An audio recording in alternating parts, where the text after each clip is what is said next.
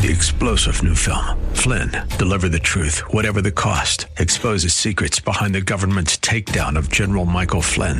Flynn knew what the intel world had been up to. He ordered the first audit of the use of contractors. This set off alarm bells. He told the truth. He was the most dangerous person for Donald Trump to hire. They had to get rid of Flynn. Flynn, deliver the truth, whatever the cost. Available now. Watch it today. Go to salemnow.com. Salemnow.com.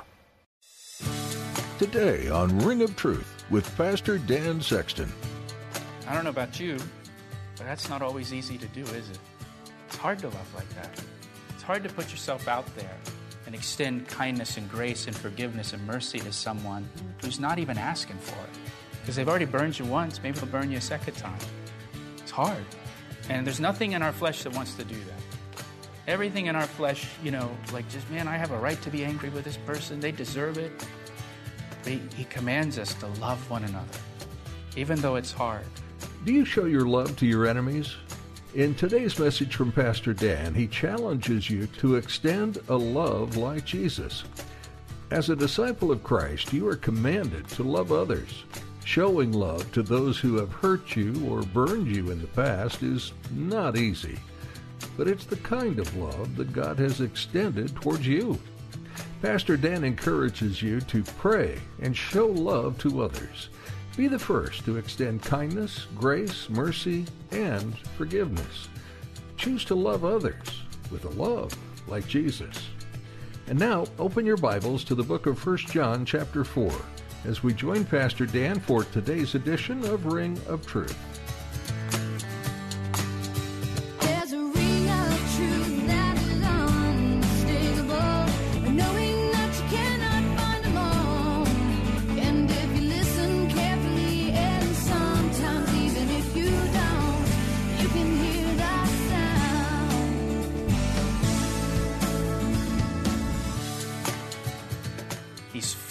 Grace. He's got all the grace that we need, but he's also full of truth. Doesn't compromise the truth. God a, has abundant mercy, all the mercy you could ever need in your life, but at the same time, he has abundant truth too. He doesn't compromise the truth. This is the God of the Old Testament. It's the same God as the God of the New Testament.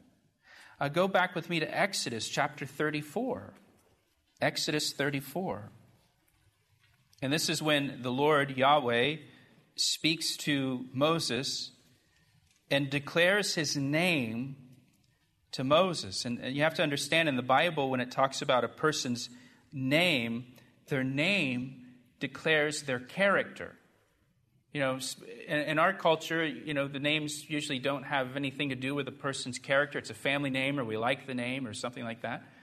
But at that time, a person's name was it described their, their character. And here, God, Yahweh, declares his name to Moses. Exodus 34, verse 5. Now the Lord descended in the cloud and stood with, with Moses there and proclaimed the name of the Lord, his character. This is God's character. This is the Old Testament. And the Lord passed before him and proclaimed, The Lord, Yahweh, Yahweh God.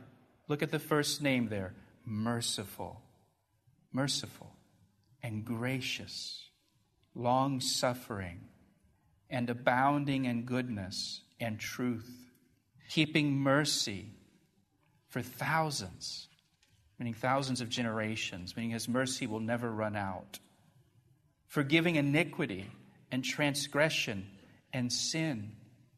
This is Old Testament by no means clearing the guilty, visiting the iniquity of the fathers upon the children and the children's children to the third and the fourth generation. Here, God's character is described for us as merciful and gracious and patient and good and truthful, giving mercy to a thousand generations forever and ever. He's a God that forgives iniquity and transgression and sin. Those are three different things. And what we do sometimes, though, is we kind of focus on the end there it says, by no means clearing the guilty, visiting the iniquity of the fathers upon the children, and the children's children to the third and fourth generation. He's a God of wrath. That's the God of the Old Testament. what does that mean? By no means clearing the guilty. It means if, if a person turns from their sin and turns to God for, for forgiveness, God will forgive them. He's forgiving. He forgives iniquity, transgression, and sin. So if a person turns to God for forgiveness, God will forgive them. But if a person chooses to continue in their sin, and that person never turns to God, they never repent, they never ask for forgiveness from God, well, then God doesn't forgive that person. the Bible says, unless you repent, you will, you'll perish. God, God is, is love, but that doesn't mean that He's indifferent towards sin or that he's accepting of sin. He's full of grace, but he's also full of truth. So he's not indifferent about our sin. We have to turn to him. We have to turn from our sin. We have to turn to him to receive forgiveness from him. There has to be a turning away from our sinful lifestyle to receive that forgiveness. He's not indifferent about it. And, and this, is, this is beautifully illustrated in John chapter 8, if you turn there with me where you see that God is a God of love, that God is love, and that God is a God of truth at the same time, and that He's not indifferent. John chapter 8, verse 1. But Jesus went to the Mount of Olives. Now, early in the morning, he came again into the temple there in Jerusalem, and all the people came to him, and he sat down and taught them, which was the position of a teacher. They would sit. And then the scribes and the Pharisees brought to him a woman caught in adultery, and we're all familiar with this story. And when they had set her in the midst, they said to him, Teacher, this woman was caught in adultery in the very act. Now, Moses in the law commanded us that such should be stoned. But what do you say? So here they bring this woman who was caught in adultery in the very act. Interesting, they don't have the man there if she's caught in the very act of adultery. But they just bring the woman. They say the law says she should be stoned to death for adultery, but what do you say? Verse 6 says, This they said, testing him, that they might have something of which to accuse him. But Jesus stooped down and wrote on the ground with his finger as though he did not hear. So, Jesus, if you get this picture now, they've got this woman there. You know, maybe they cast her down on the ground before him. Well, this woman was caught in the very act of adultery. The law says she should be stoned to death. But what do you say? And Jesus pretends like he doesn't hear them, and he bends down and starts writing something in the dirt. It doesn't tell us what he said, what he wrote. We don't have any idea what he wrote. But he wrote something that convicted each one of those Pharisees and scribes. And it says in verse 7 So when they continued asking him, he raised himself up and said to them, He who is without sin among you, let him throw a stone at her first. what a statement.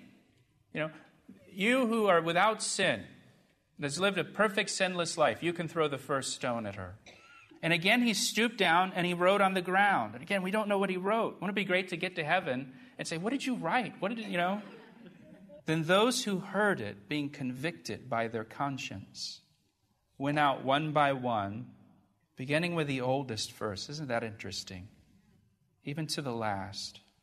So now Jesus was left alone with the woman, and the woman is standing there in the midst. So now it's just it's just this woman and Jesus. Man, there's no better place to be when you are in sin than to be standing before Jesus Christ. You know, you don't want to be before the scribes and the Pharisees, the religious people that are going to wag their finger at you and condemn you, but to be standing before Jesus Christ. It says in verse 10 when Jesus had raised himself up and saw that no one but the woman he said to her, Woman, where are those accusers of yours? Has no one condemned you? And she said, No one, Lord. Now look what he says in verse 11. And Jesus said to her, Neither do I condemn you. But she's guilty. She broke the law. Yeah, but he's abundant in mercy. And he's ready to forgive. And he wants to forgive. It's his desire to forgive our sins. He says to her, Neither do I condemn you. But look at the rest of his statement. He says, Go and sin no more. He said to her, I don't condemn you. Go your way and sin no more. He's not indifferent about sin. He's not indifferent about sin. He judges sin. He doesn't want us continuing in sin. Now, if you go back to 1 John, John 1 John chapter 4, he tells us here that we're to love one another. In fact, it's a command. We're commanded as Christians, as believers in Jesus, to love one another. And he tells us that God is love and that our love for one another, it, it comes from God. We've got the, the, the divine nature of God now implanted in our hearts. We've received this from God, this love for others. And now, beginning in verse 9, John tells us about God's love, the kind of love that we should have for one another. And he gives us this description of God's love for us. And really, it's the greatest demonstration of God's love for us in verse 9. In this, the love of God was manifested toward us, that God has sent his only begotten Son into the world that we might live through him. John says, this is the kind of love I'm talking about. When I say you're to love one another, it's the kind of love that God showed us. God manifested his love toward us. God showed us how much he loves us by sending his only begotten Son into the world to die for us on the cross. The cross shows us how much God loves us. The cross demonstrates to us the depth of God's love for us. You know, in, in Romans, I'll just read it to you, but Romans chapter 5, verse 8. But God demonstrates his own love toward us in that while we were still sinners, Christ died for us. While we were still sinners, not after we cleaned up our act, not after we got our life straightened out and started walking rightly and doing right things and good things, but while we were still sinners, Christ died for us. And John says here, this love, the love of God, was manifested toward us. How? by God sending his only begotten Son into the world that we might live through him. It sounds very similar to John 3:16, right? For God so loved the world that he gave his only begotten son that whoever believes in him shall not perish but have everlasting life. You're listening to Ring of Truth with Pastor Dan Sexton of Calvary Chapel, Ellicott City, Maryland. We'll return to the second half of today's message in a moment. But first, Here's a word from Pastor Dan. It's my privilege to share the Word of God with you through our radio ministry, Ring of Truth. Thank you for tuning in each day. Hey, I would love to hear from you. Will you take a moment to email me to tell me how these daily studies have ministered to you? I want to hear your story. You can email me through our website at calvaryec.com. That's calvaryec.com. Thanks, Pastor Dan. Now let's join him again for the conclusion of today's edition of Ring of Truth. Again, look at verse 9. We're told because of his love for us, God sent his Son into the world that we might live through him. That we might live through him. You know, in Ephesians chapter 2, it says that God, who is rich in mercy, because of his great love with which he loved us, even when we were dead in our trespasses, he made us alive together in Christ. He made us alive. Why? Because of His great love for us. Because He's love and He loves us so much. Because of that, He sent His Son into the world that we might live through Him, that we might have eternal life, but also that we might have abundant life now. Remember, Jesus said, I have come to give you life and life more abundantly. Not just eternal life, but abundant life now. Then he says in verse 10, In this is love. And I, I, I love that he says that. In this is love. You know, the, the world offers us all kinds of definitions of love, all kinds of descriptions of love. And what John says here is this is what real love is. You know, the world will define love the way that it wants, but this is real love. This is what love really looks like. This is the kind of love I'm talking about. This is the kind of love you should have for one another. He says, This is love. Not, now watch what it says, not that we loved God, but that He loved us and sent His Son to be the propitiation for our sins. Not that we loved God, but God loved us. This, this is real love. This is the kind of love that God has. This is the kind of love that we should have.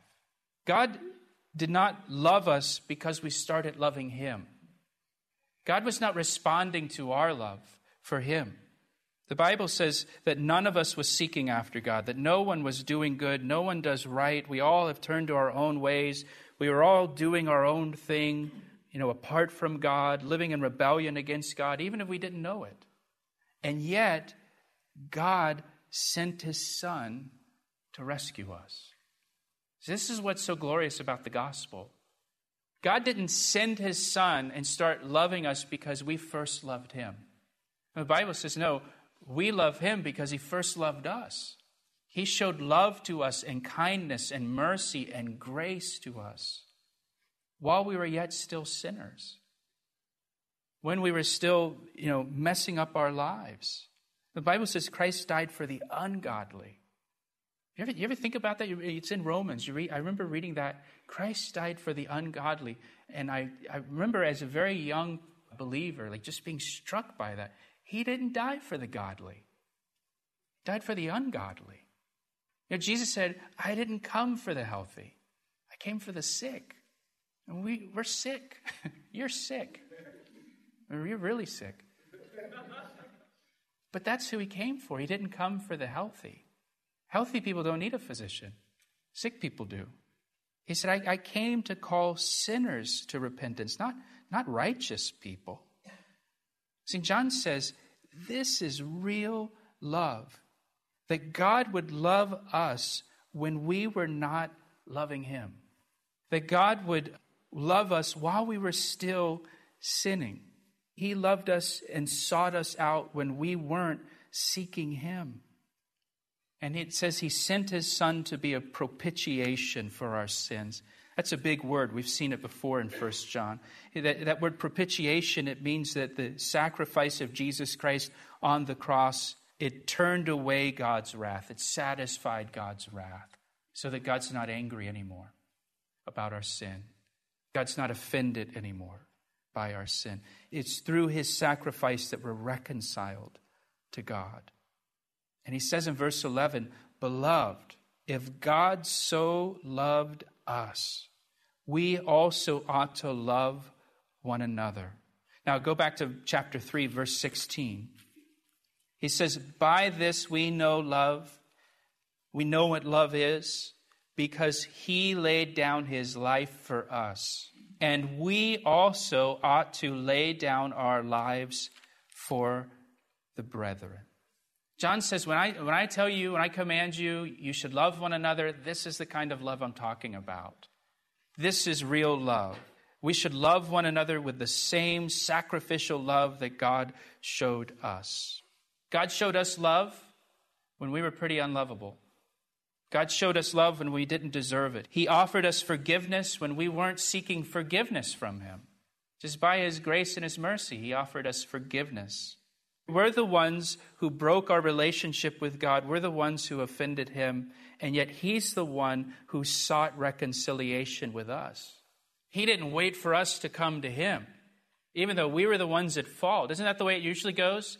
When you have a, a relationship that is broken, because someone hurts you or someone offends you, and then you wait for that person to come to you and seek forgiveness from you, and then you forgive them. But if they never come, I mean, I, I, they're not asking for forgiveness, not seeking forgiveness. I'm not going to forgive them, right?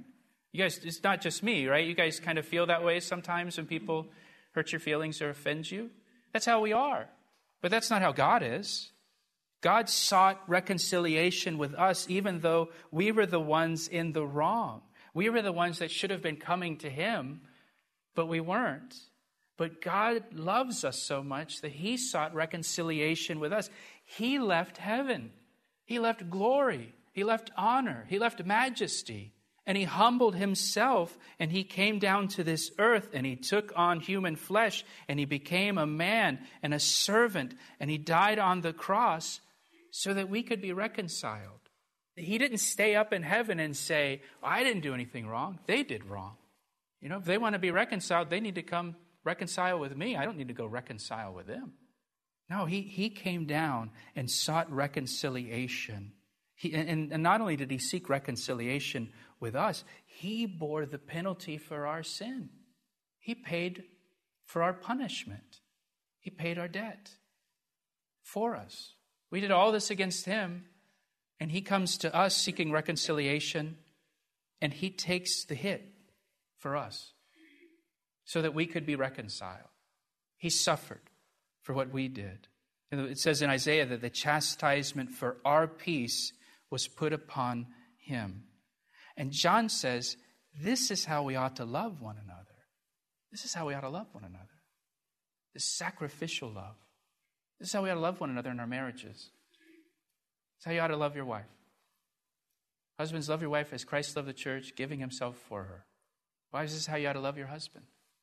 It's how we should love our kids. It's how we should love each other. You know? Now this isn't this isn't what the world says. You know, the, the world tells you, of course, if somebody offends you, you have a right to be mad. You have a right to hold a grudge. You have a right to hold it against them. And if they don't say they're sorry to you, you don't have to forgive them. And why should you be the one that pays for their mistake? Why should you suffer for what they did? You have a right to be happy. Isn't that what the world tells you? And John is saying to us, don't love like the world loves. Our love for one another is different. Our, our love should be a self sacrificing love, the kind of love that God showed us. Now, I don't know about you, but that's not always easy to do, is it? It's hard to love like that. It's hard to put yourself out there and extend kindness and grace and forgiveness and mercy to someone who's not even asking for it. Because they've already burned you once, maybe they'll burn you a second time. It's hard. And there's nothing in our flesh that wants to do that. Everything in our flesh, you know, like just, man, I have a right to be angry with this person. They deserve it. But he, he commands us to love one another, even though it's hard, even though we may not want to. Jesus didn't want to die on the cross. Father, if there's any other way, let this cup pass from me. So it ain't easy. But this is what we're supposed to do. And here's the thing, just in closing Galatians chapter 5 says, The fruit of the Spirit is what? Love. You don't have to do this in your own strength. You know, he's not, he's not asking us to do something in our own ability because he knows that we don't have the ability to love like this. This is a supernatural God given kind of love that, that comes from God. It doesn't come from within. It's not something that you just, you know, drum up from inside. This is a work of the Holy Spirit in a person's life. You know, as, as you yield to the Holy Spirit, as you walk in the Holy Spirit, and you just submit to the Holy Spirit, the Holy Spirit now will produce the fruit in your life of love. This kind of love that John's talking about, this, this self sacrificing love that God showed us when He sent His Son into the world to die for us. He asked me how I know, and I say truer Thanks for joining Pastor Dan Sexton today to study the book of First John on Ring of Truth. This New Testament letter encourages its readers to grow in faith to set aside personal agendas and unite in a pursuit of God's plans. The author wants those who follow Christ to experience Him fully, as well as experience the beautiful gift of a church community. Having a body of believers around you to support and encourage you in your personal walk with Christ is important. You'll also find that a body of believers is somewhere you can be Jesus' hands and feet to others. Are you part of a church? If not, we want to encourage you to find one soon. If you're in the Baltimore, Washington area, you're invited to join us here at Calvary Chapel. We're located in Columbia, Maryland, just a few minutes from Route 95, Route 29, or Route 100. You can find out more at our website, calvaryec.com. You can also give us a call for more information. Our phone number is 410 491 4592. That's 410 491 4592. We're honored to be able to share God's Word with you through each edition of Ring of Truth. If you'd like to listen to additional teachings from this series, you'll find them at calvaryec.com. That's all for now. Join us next time for more on Ring of Truth.